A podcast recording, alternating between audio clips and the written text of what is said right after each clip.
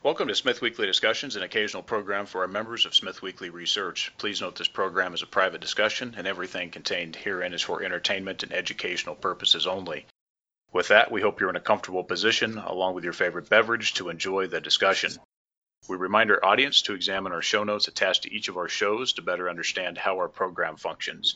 Before we get into our discussion, we want to say thanks for questions coming from our audience at Smith Weekly, including Jonas Z, Alan B, Ken X, and Mike P.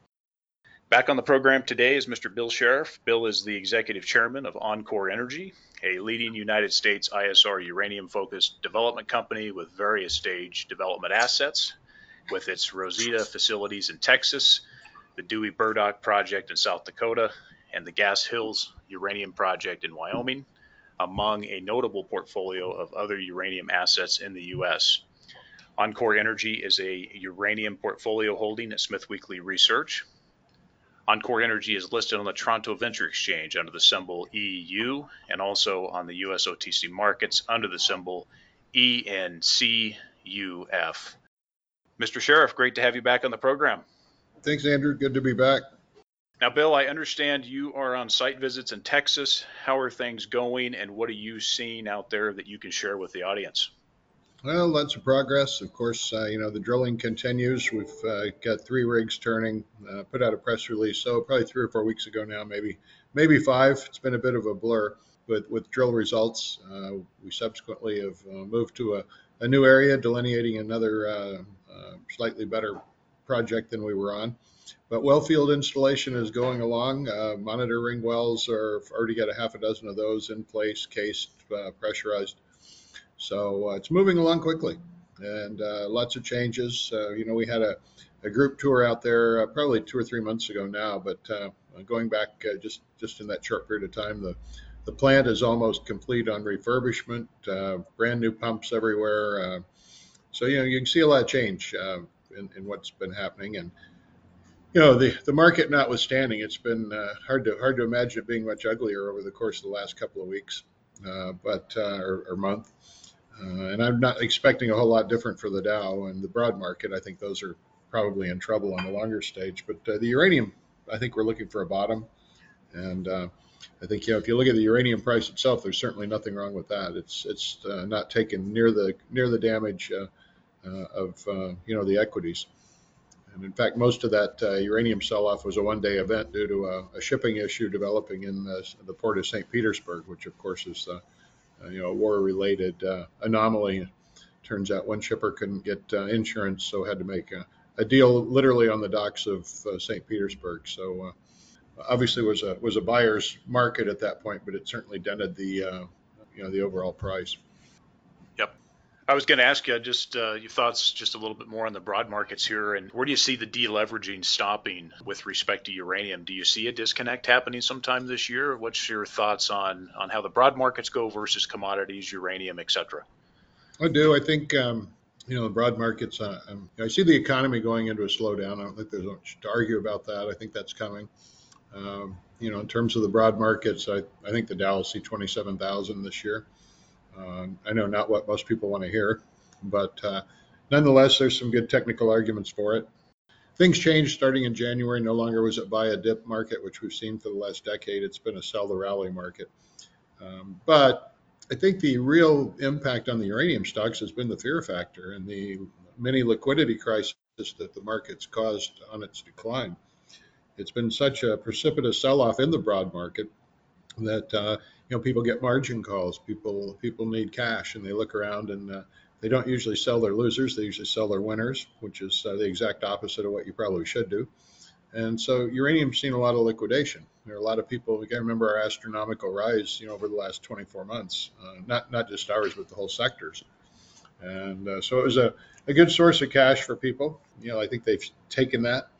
Um, i do think the market's going to slow down and its um, speed, and that's that's the key, is because the market can decline in an orderly manner and not create fear, and not create these liquidity crises. And so, it's been pretty choppy the last uh, well this entire week, frankly, and I think it's looking for a tradable bottom, uh, a meaningful tradable bottom, and I think that is. Um, that's really key to the, to the stability of the market. Once we've stabilized, I think you'll see uranium bounce back pretty quickly. Nothing goes straight up, including the uranium equities. And you know, this is a great entry spot for those that missed because of its quick departure heading up. You know, I think we'll have uh, an orderly uh, move back higher. And during that process, it'll probably uh, separate some of the wheat from the chaff in terms of uh, those with more immediate uh, production potential and profiles. Right. I like to see the spirits get dampened. I, I do like that. I think it provides opportunistic uh, situations out there for folks, and uh, it also buys time, which uh, some of this, some of certain initiatives need, as you well know. And so uh, I, I, do like the conditions here in the market, uh, specifically for uranium. And of course, things are lining up to be incredibly good over the next few years.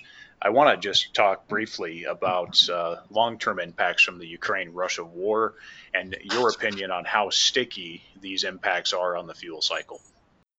I think they're going to be quite sticky. In fact, you know, we've noted of late uh, a significant shift in that, you know, we were we were contacting fuel buyers, nuclear utilities, our end, end user, ultimate customer, uh, over the course of the last year. Uh, but in the course of the last uh, couple of months, that's changed pretty dramatically in that now we're receiving quite a few inbound inquiries and you know certainly more than one or two uh, plant visits you know basically inspect and see if we're uh, going to be able to meet long-term contracts we have already got three established um, i think ourselves and cameco according to uxc are the only two north americans with established contracts that may have changed that's a dated publication probably about a month ago but uh, I can see the utilities wanting to make sure, you know, yeah, they don't want to buy Russian uranium. Uh, whether there's an official ban coming or not, we'll see. Uh, but there's a practical interruption, if not outright ban, uh, just in terms of it's very difficult to find uh, anybody that's going to ship uranium uh, from Russia right now. Uh, the utilities are clearly concerned about safety of supply. You know, fortunately, the utilities from the power supply position they they contract out several years, so you know it's not if Russia were to get cut off tomorrow, it doesn't mean they run out of uranium tomorrow afternoon.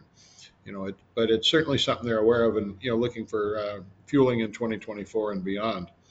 And uh, so, I think you know, even if peace were to break out overnight, which seems highly unlikely, um, I think you'd see a lasting uh, stigma on bringing in Russian uranium, and for that matter, Kazakh uranium is um, you know under a pretty big stain as well.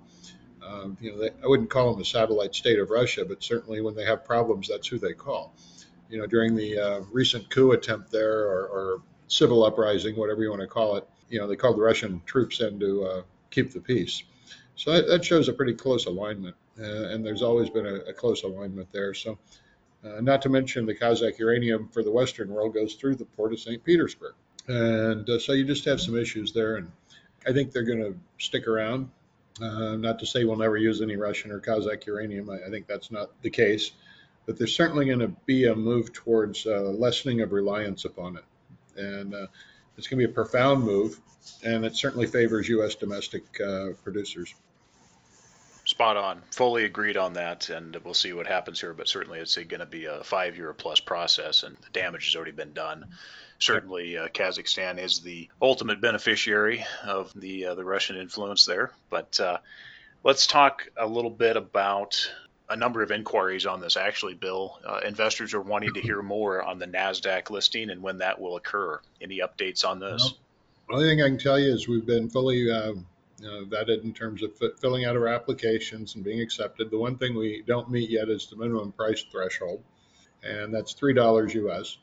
We've always said there'd be a rollback or share consolidation to achieve that, but it's just a function of you know after after being uh, you know 50% of the stock price being removed over the last month, basically, like everyone else in in the uranium industry, uh, some far worse than that uh, you know, it's just not a good time to do do a rollback. It, we would end up having, uh, you know, a number of shares out there that would be uh, not really uh, provide the liquidity that you're going to need on on a big board. So uh, we'll wait for a bit of a rebound in the price and then do it. We literally can do it, um, you know, I won't say in an instant, but certainly within a matter of a couple of weeks once we pull the trigger. And uh, right now it's strictly market oriented. We were on the verge of doing it right before this latest cascade event of, of selling. And uh, so once that's passed, we'll, we'll get back in there. You know, it's, it's obviously an objective for us, increases liquidity, uh, provides us uh, access to an awful lot of capital sources and doors. Not that we need any right now, but uh, it gets us in front of a lot of the right people that we would not get in front of otherwise with, uh, you know, just the Vancouver listing.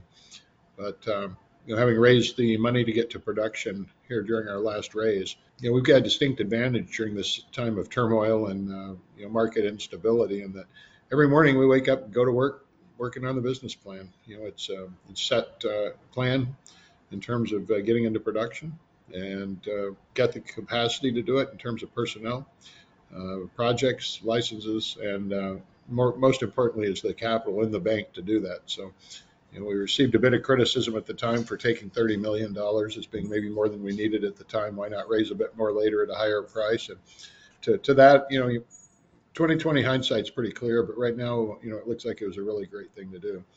And uh, in my view, when they offer you money to get to production, it, it just makes sense take it because you don't know what's coming in the future. None of us could have predicted these, uh, uh, you know, turmoil in the world and in the market six months ago or even three months ago. A, a, very good feeling to be funded through to production where we can just put our heads down and, and continue our work and get that done on time and on budget. Talk about that for a moment, where you guys are on the cast position, and then I guess transition that right into Rosita next plans, maybe give us a little bit of a timeline. Yeah, well, we've got uh, roughly 25 million in the bank. Ordered a, you know, one of the biggest capex items we have for the well field is PVC piping, for instance, and uh, it's uh, one of the things that's kind of scarce in the supply chain. But we were able to source uh, through some uh, variety of connections in South Texas uh, enough to do more than we need on our first well field, and that's on site. virtually everything we need is on site. Uh, most of the procurement has happened. Obviously, there'll be additional expenses in terms of time and salary and, and getting from here to there.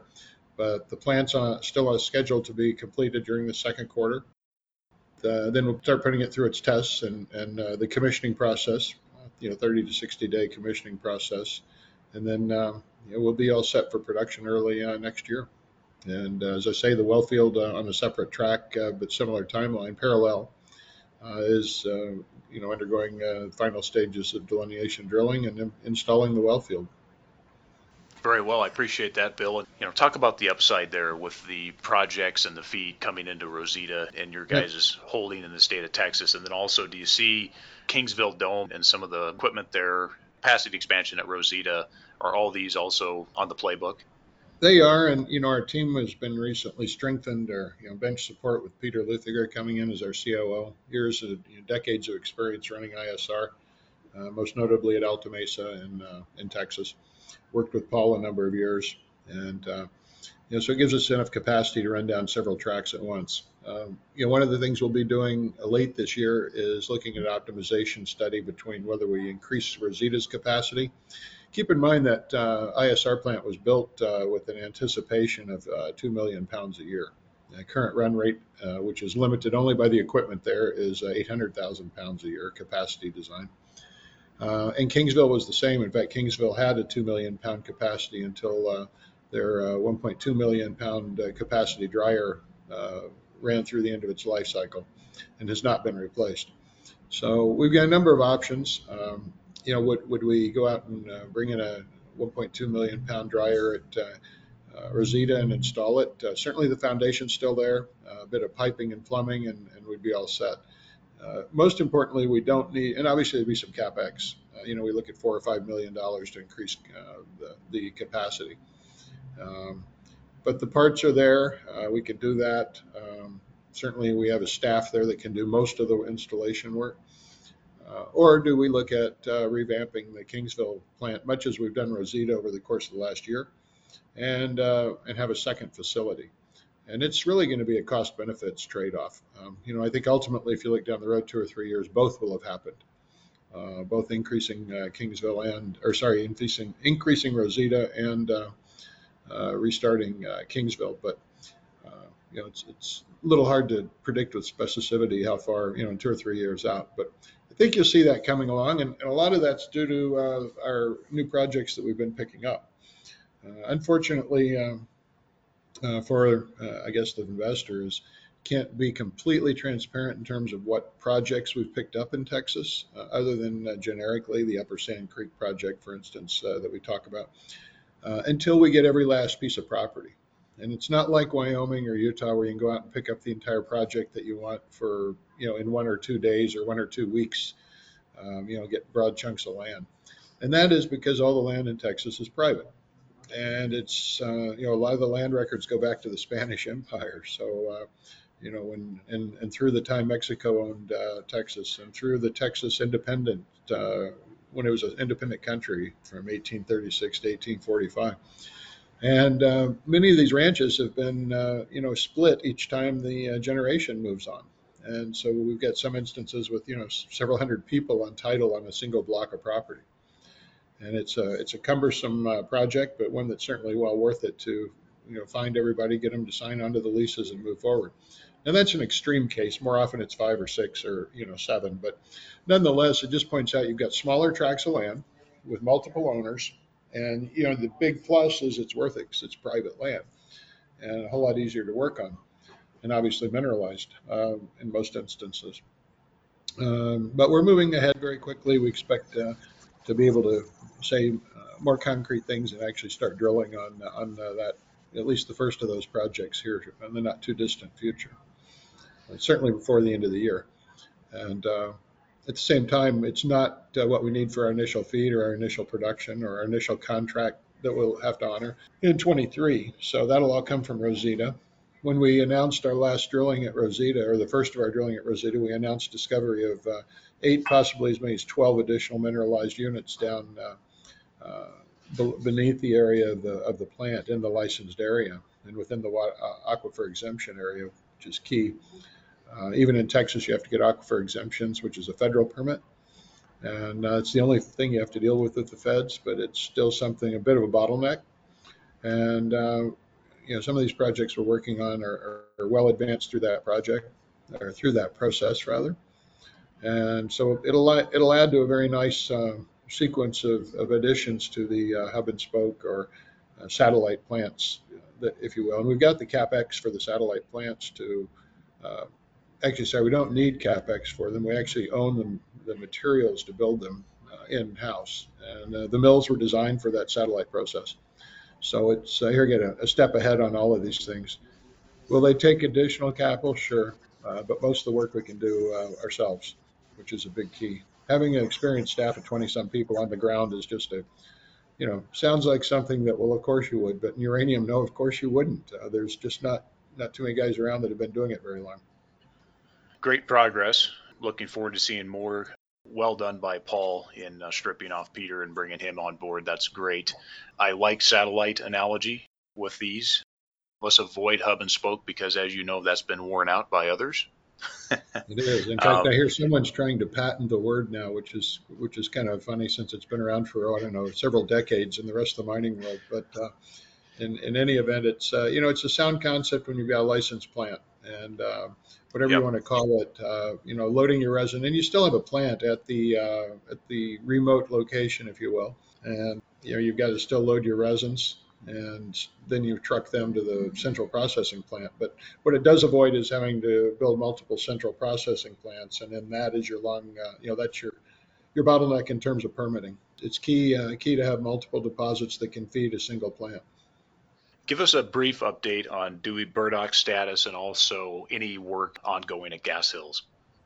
Well, we're, we're just starting. To take those out of order. Uh, Gas Hills, uh, when we first got them, we said it'd be a bit of a horse race, uh, even though Gas Hills had just, you know, hadn't even started permitting, but Dewey Burdock was well into the permitting.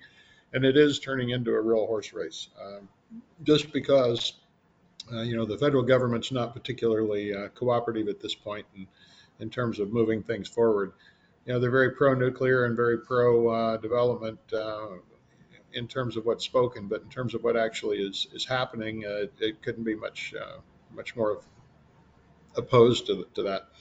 And uh, so, uh, Dewey Burdock is is one thing, but Gas Hills, we've started the permitting process.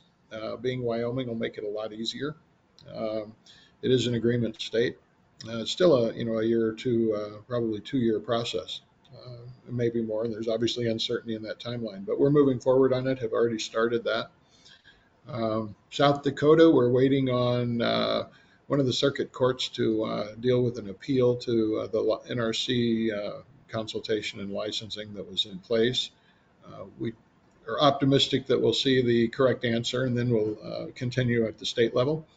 But the state doesn't really want to uh, move it forward until they see what the feds are going to say, and that's uh, largely because of uh, their experience with the, uh, uh, the XL pipeline that uh, the state had spent a great deal of time on, looked like a certainty, and then the feds pulled the permit on it. So, yeah, we do expect political change. that seems to be pretty clear. Yeah, it's one of those things that you'd like to see happen a little sooner than it is you know, I think both of those will be fine. It, it has uh, increased our interest in Texas and, you know, very timely in terms of finding multiple horizons under the plant to, to find additional pounds in terms of picking up additional projects in the state. Um, you know, I won't say it's uh, refocused us, but it's certainly made us aware of taking advantage of those things. You know, we may be able to uh, get up to, uh, you know, uh, one and a half to two times what we'd originally planned in Texas over the course of the next few years as a result of, of some really good opportunities that have come our way and what we're finding in our own backyard.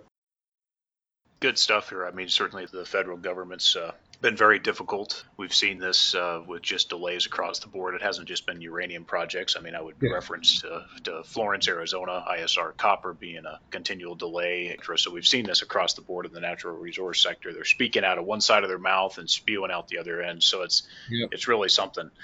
As folks know, the company is focused on ISR projects. Does the focus remain on ISR or is there opportunistic Completely. ideals? How about opportunistic ideas and conventional? And with that, let me just couple it. I know you can't say much here, but is there any comments with respect to M&A? Sure. Uh, that's one of the, I guess, advantages that come out of these uh, tumultuous periods in the market is M&A opportunities. Uh, quite frankly, everything had reached a point, uh, you know, here a few months ago that uh, there wasn't a lot on the market that was attractively priced. Are there other things that are of interest? Sure. Well, you know, of course, now our, our capital has gone down as well as everyone else's. But these things do tend to go through a series of adjustments and separate the wheat from the chaff. At the moment, are there other assets out there we'd like to have? Sure. Are there any opportunities out there right now with current pricing? No. Uh, we'll need to see some pricing differential evolve in the market. I think we will as we perform and execute on our business plan. And uh, so, you know, we keep our eye on it. We know the assets on the playing field uh, very well, or the you know pieces on the playing board, if you will. Uh, know the people very well. Uh, we don't have any intention of straying from ISR. You know, just as example of bringing Peter in, all of our key adjustments and people have been, uh, you know, dedicated towards building the best uh, bench in ISR. And to that end, I think we've been very successful. I think, you know, if you look in North America, there's no other team that has the ISR strength that, that we do, and I'd put that up even against Cameco. And when you bring in the worldwide basis and you look at Australia and Kazakhstan, then certainly there are others that are, you know, very, very deep. But uh, in, in, North America and the U.S., I don't think you'll find it. Okay, how about uh, just one other thing? Question from the audience here: mm-hmm. types of uranium deposits that don't work for in situ recovery. Can you just talk about that? I, I can briefly. Uh, basically, anything that's primary, that is, that's been primarily deposited uh, and has not been remobilized. Uh, you know, sandstone uh, uranium deposits that have a lot of organic matter. The the uranium is bound to that. It's not going to come out into solution very well. Um, you know, a lot of it is, you know, so the uranium has to be in the right state or oxidation state to be able to be mobilized through ISR. That, that's really what that boils down to other than that, it's uh, you know conditions. You know, uh, Denison's taking on a really bold project uh, in, in, Canada, uh, doing ISR of a higher grade uh, ore body, but it's behind freeze wall. So the capex is huge, the technology is huge. Uh, seem to be making good progress on it. Obviously, we wish them well.